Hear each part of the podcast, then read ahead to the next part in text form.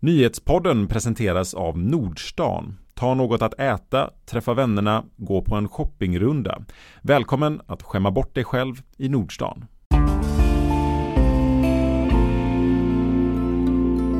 Nyhetspodden den 27 december. Bygget av Västlänken har nu pågått i ett och ett halvt år och de tidigare så stora protesterna har ljumnat. Men hur långt har man egentligen kommit i jättebygget? Det ska vi prata om alldeles strax, men först tre av dagens viktigaste nyheter. En man i 50-årsåldern begärdes idag häktad på sannolika skäl misstänkt för att ha mördat en kvinna i Kungsbacka på juldagen.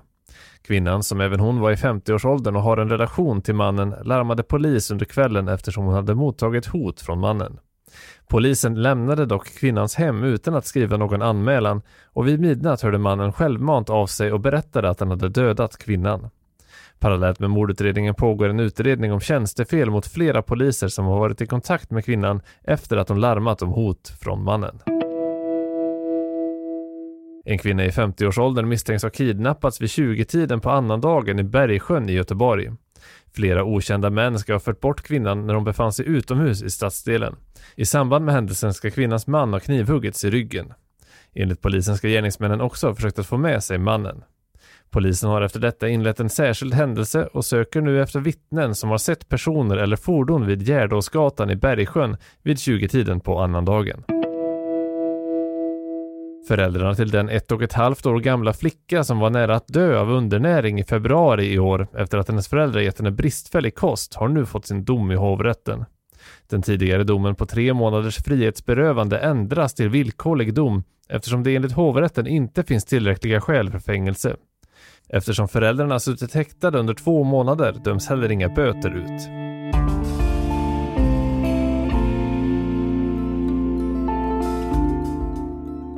I ett och ett halvt år har det nu pågått, bygget av jätteprojektet Västlänken. Men vad har hänt med de tidigare så omfattande protesterna och hur långt har man egentligen kommit? Vi ska gå igenom projektets etapper och ge dig hela bilden av läget för Västlänken idag. Med mig i studion har jag nu Filip Kruse, stadsbyggnadsreporter här på Göteborgs-Posten. Välkommen hit. Tack så mycket. Du har ju gått på djupet med Västlänken här i ett antal artiklar. Vad är det som fick dig att göra just det, gå in på det ämnet?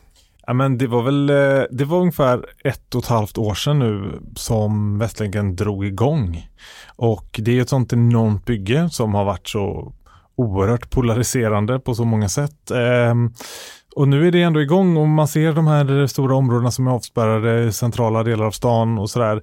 Och tänkte väl att det är läge att göra ett litet eh, ett litet nedslag hos dem och bara se egentligen hur det går. Nu är, nu är det ett och ett halvt år in i, i själva byggandet av detta. Vad, hur ligger man till? Eh, vilka problem har man stött på? Vad är det som händer? Vad händer innanför byggplankan?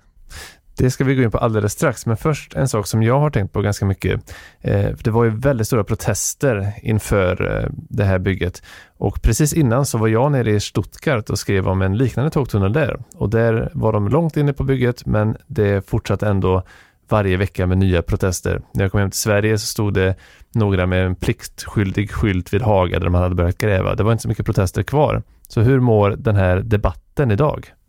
Jag skulle säga att den är på många sätt inte existerande längre. Um, alltså redan när den här debatten pågick för ett och ett halvt år sedan eller var kanske två år sedan så var ju frågan egentligen politiskt död så tillvida att, att, uh, att de menar att det inte gick att riva upp den. Uh, och idag när byggena är igång så tror jag att de som, uh, som är emot Västlänken helt enkelt har gett upp den frågan. De är säkert emot fortfarande. Vi har ju liksom ett parti, Demokraterna, som, som till stor del kom in i, i kommunfullmäktige och blev ett, eh, ett av de största partierna i Göteborg med, med anledning av den här frågan. Um, men det finns inget utrymme att, att, riva upp det och det tror jag man vet. Samtidigt så har det ju varit hot och påhopp mot de som faktiskt jobbar med Västlänken och det vet jag, det pågår ju än idag. Det är till exempel så här att eh, personal som jobbar för Västlänken, de vänder sina namnbrickor in och ut så att man inte, så att inte de kan bli identifierade, igenkända. Och om mm. det förekommer någon från Västlänken i artiklar eller medier, någon som har ett eh, förhållandevis ovanligt namn så att man lätt kan eh, kan känna igen. Då säger, eh, jag har pratat med Bo Larsson som är eh, Trafikverkets chef för Västlänken, då är det fortfarande så att då kommer det massa konstiga beställningar i den personens namn och sånt. Så det, det finns ju ett stort missnöje som, som eh, det, ja, på, ett, på ett sätt som det manifesteras är väl genom det. Liksom. Så eh, det är inte helt okontroversiellt, eh, absolut inte. Men samtidigt så tror jag väl att de flesta inser att möjligheterna att avbryta det här projektet är är helt borta. Ja, så det handlar om rena trakasserier då istället? Det gör det och det har även varit på på platserna och Trafikverket menar ju att det har varit ett sabotage också av, eh, för att det var ett tag sedan nu. Eh, där menar ju motståndarna att det inte alls säkert att det var ett sabotage och sånt. Det finns ju, den här Stoppa Västlänken finns ju fortfarande. Men tror inte, alltså utsikterna att faktiskt stoppa Västlänken är väl små eller obefintliga. Mm. Och du har ju varit nere vid många av arbetsplatserna på de här fem deletapperna som går genom stan. Vi kan väl dra igenom dem lite kort. Alltså hur ligger de till på varje plats? Mm. Vi kan börja med Olskroken. Ja, men Olskroken är en spännande del för den är ju egentligen innan tunneln där det blir en tunnel. Tunnel blir det någonstans strax väster om E6. Eh, men Olskroken är ju då ett gytter av massa olika eh, tågspår som går åt alla möjliga håll. Och det är ju redan idag en jätte, jätte eh, ansträngd trafiksituation på tågrälsen där. Så det som händer är ju att där skapas så kallad planskildhet. Där bygger man totalt sju broar. Det är mm. fem helt nya järnvägsbroar, en järnvägsbro som man gör om och en gångcykelbro som man flyttar och förlänger lite grann. Och tanken med detta det är ju att Eh, de olika trafik, alltså tågtrafiken ska kunna gå på olika plan. Så passagerartågen som ska in i, eh, i tunneln i, eh, i Västlänken, de går för sig. Det som kommer från hamnen, godstrafiken, det går för sig. Så att allt detta kan fungera oberoende av varandra. Så man inte får den här situationen att, att någonting, eh, någonting lägger ner, ett signalfel får tågen att stanna och då stannar allting. Liksom. Mm. Så, men det är också då ett jätte, jätteprojekt. Men det är, eftersom de idag då bygger i ett område där det där det passerar 600 tåg per dygn ungefär som mest. Liksom. Så måste de ju hela tiden tajma detta när man ska bygga, när man ska kunna stänga av och sådär. Um, så det är väl utmaningen för Olskroken, men de ligger eh, enligt egen utsago uh, bra i, i förhållande till tidplan. Har det påverkat tågtrafiken någonting, just det där att man måste samsas om utrymmet med de som bygger? Ja, det har varit avstängningar och det kommer vara avstängningar längre fram också. Um, så det, det påverkar ju absolut. Och det är ju det som de får göra hela tiden. De måste ju ligga liksom vad är det, 18 månader. Tänka 18 månader fram hela tiden, för det är så lång framförhållning man måste ha för att kunna säga till när tågen ska stängas, eh, när tågtrafiken ska kunna stängas ner, för att kunna förbereda ersättningståg och, eh, och ersättningstrafik. Eh, så de ligger med väldigt lång framförhållning där och får, ja, får egentligen tänka ett och ett halvt år fram i tiden hela tiden. Nästa etapp är ju då Centralenområdet. Centralenområdet, där det kommer ju vidare från Olskroken. Det är ju där som det går att bli en, en tunnel. Ner under Skansen Lejonet ska man eh, borra sig eller eh, göra en bergtunnel ungefär 100 meter lång. Eh, jag ska inte säga borra, man kanske spränger. Men och efter det så kommer man ut i leran, eh, lervällingen som som sen är hela, ja, en jättelång bit bort. Men, och där lägger man ju då en cement, eller gjuter en tunnel helt enkelt. Och där mm. har man ju precis börjat göra bottenplattan. Det är liksom den första, det är en jättestor milstolpe för dem, för det är liksom den första konstruktionen som är permanent i detta. Eh, men den ska ju då gå under centralen och från början det är två spår. Sen blir det fyra spår lite närmare centralen och sen blir det liksom en 55 meter bred tunnel där stationen ligger. Eh, och och jag tror att den stora utmaningen för centralenområdet det är just att pussla och samordna och koordinera det här med allt annat som händer. Eh, vi har ju liksom höghusprojekt med kvarteret Platinan och, och, Region City. Det finns ju då den nya Hisingsbron, nedsänkningen av E45. Det är ju så sjukt mycket som händer i princip ovanpå varandra. Mm, mm. Och det ser man väldigt tydligt, det märker ju Västlänken av, för det finns ett område som ligger i eh, den västra delen av eh, etappcentralen eh, som ehm, som man inte får tillträde till förrän eh, Göta älvbron har rivits. Eh, så då, där väntar man liksom på att få komma till och få börja bygga där. Eh, och samtidigt så kommer då den nya Hisingsbron. Och Hisingsbron ska ju placeras eh, med sina stöd i området också. Och det blir provisoriska stöd i det första skedet. För sen måste då Västlänken komma in, bygga hela sin tunnel och sen ska de här provisoriska stöden växlas av och ställas ovanpå själva tågtunneln. Eh, så det är ju liksom ett enormt eh, pusslande hela tiden och ett, no alltså, enormt koordinerande. Och det gäller ju liksom inte bara med de stora andra jätteprojekten i området utan eftersom det här är liksom på många sätt navet för Göteborg eh, när det gäller eh, tågtrafik och, och spårvagnstrafik och kollektivtrafiken över älven så är det ju liksom ja, det är väldigt mycket planerande som krävs för att störa eh, så lite som möjligt. Eh, även om man stör ju oavsett eftersom det är ett sånt eh, jättetrafikerat område så blir det ju störningar. Eh, men eh, ambitionen är ju liksom att minimera det där så mycket som möjligt.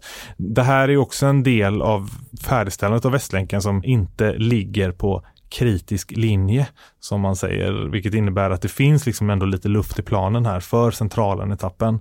Den kan dra ut lite på tiden utan att själva färdigställandet för hela Västlänken eh, riskeras.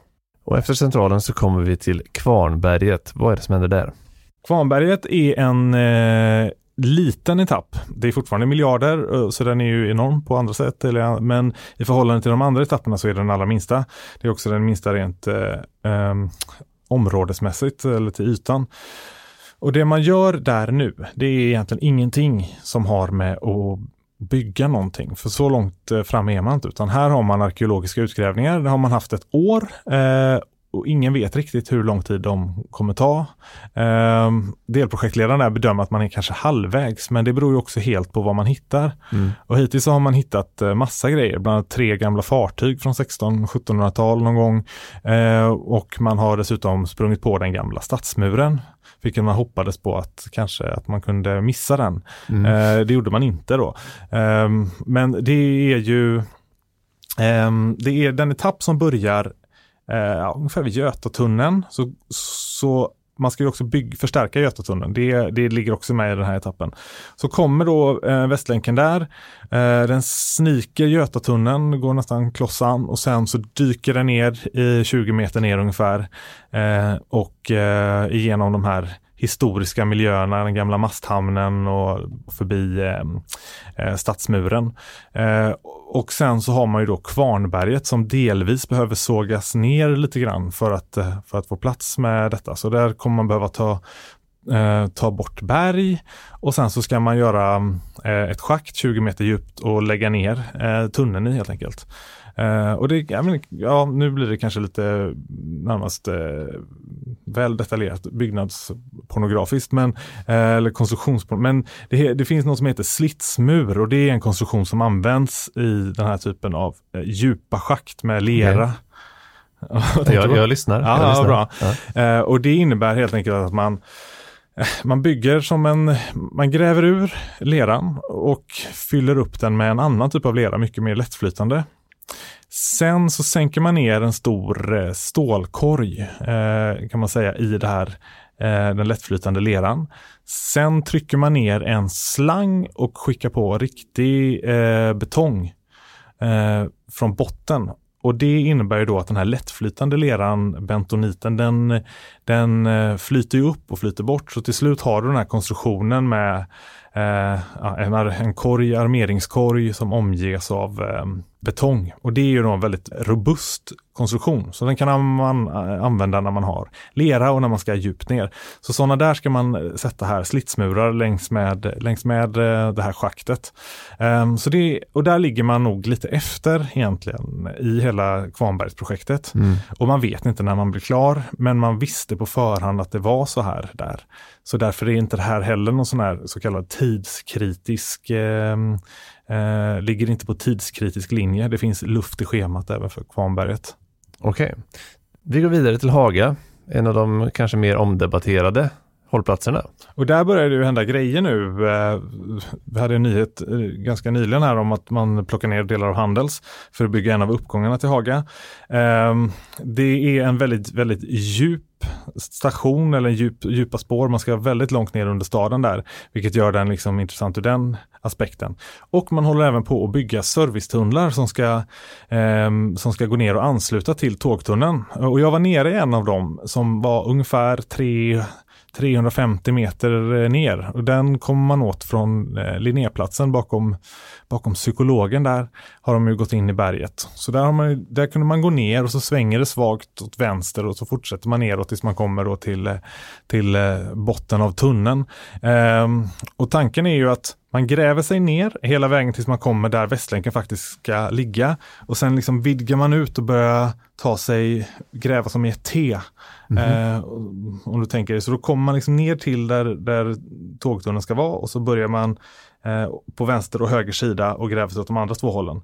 Och det är så där man ska hålla på, så kommer de liksom ansluta Ehm, med de som jobbar på Korsvägen-projektet med sin tunnel där och så kommer de ansluta med andra delar av Haga på, på andra hållet. Liksom. Ehm, så det blir nog kul när man knackar igenom den sista, sista biten av berget där under och får se sina kompisar från eh, något annat eh, delprojekt. Det kan man tänka sig är en stor stund. Det kan man absolut tänka sig. Och då tror jag där, de som kommer ner där och går åt höger, om ni förstår hur jag menar, och går liksom bortåt mot Korsvägen till. Mm. Tanken är att man ska träffas någonstans vid Landala, under där någonstans. Uh, och då finns det någon restaurang där uppe i Landala som jag vet att de har tänkt att vi sätter oss där och tar en, tar en lunch när vi är framme. Um, men, um, ja, och Haga har ju också då en station som sagt. Um, och själva stationen ska ju byggas någonstans under. Under Hagakyrkan, under den här um, planen som ligger mellan Hagakyrkan och kurs och tidningsbiblioteket. Den sista anhalten då på vår resa genom Västlänken, det är Korsvägen. Mm. Korsvägen är ett sånt där projekt som har, eh, det är så himla mycket olika saker som händer där. De finns liksom på fem platser. De har ett par sådana här arbetstunnlar. De håller på vid Korsvägen men även Almedal och Skår. Så de har ju eh, en himla massa olika, alltså väldigt många olika moment som ska samsas och som ska koordineras. Och, du vet, vissa saker ligger enligt plan, andra, andra går sämre eller har tagit lite längre tid. Så det är väl liksom utmaningen för, eh, för Korsvägen. Bland annat finns det då två tågtunnlar där, eller två arbetstunnlar som byggs. Och där har man haft problem på den ena, för man trodde att det var berg. Och så fortsatte man in och så insåg man att det var bara några meter berg. Liksom. Och sen så var det lera eller jord. Eh, och det innebär att man kan ju inte fortsätta som man har tänkt sig att spränga utan istället behövt klä in området med liksom, eh, betong. Eh, så det har försenat eh, den ena tunneln där. Den skulle vara klar i Ska vi se om det var augusti nästa år och det blir december istället. En annan sak som har försenat tunnlarna lite grann är det faktum att det är högkonjunktur. Eh, så det är svårt att få tag på folk och svårt att få tag på utrustning. Det är, säger Trafikverket, väldigt många som, det är ett attraktivt projekt, många vill jobba med Västlänken. Men det innebär inte att man kan komma ifrån på dagen när man behövs, utan det tar liksom några månader att få loss folk. Ehm, så om det nu är en, en avmattning av ekonomin och en eh, sväng neråt i konjunkturen nu så kanske det, kanske, det kanske är bra för Västlänken. De kanske får det enklare att, att få, loss, eh, få loss folk.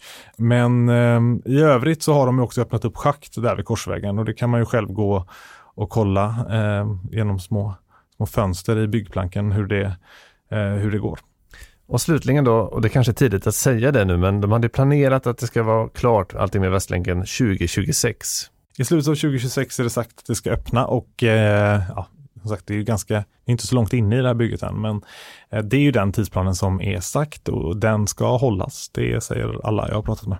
Vi får se om de får rätt i det långa loppet. Men tack så mycket Filip för att du var med och berättade om Västlänken idag. Tack så mycket. Du har lyssnat på Nyhetspodden som sammanställdes 15.30. Dagens avsnitt presenterades av Nordstan. Vi hörs igen på måndag.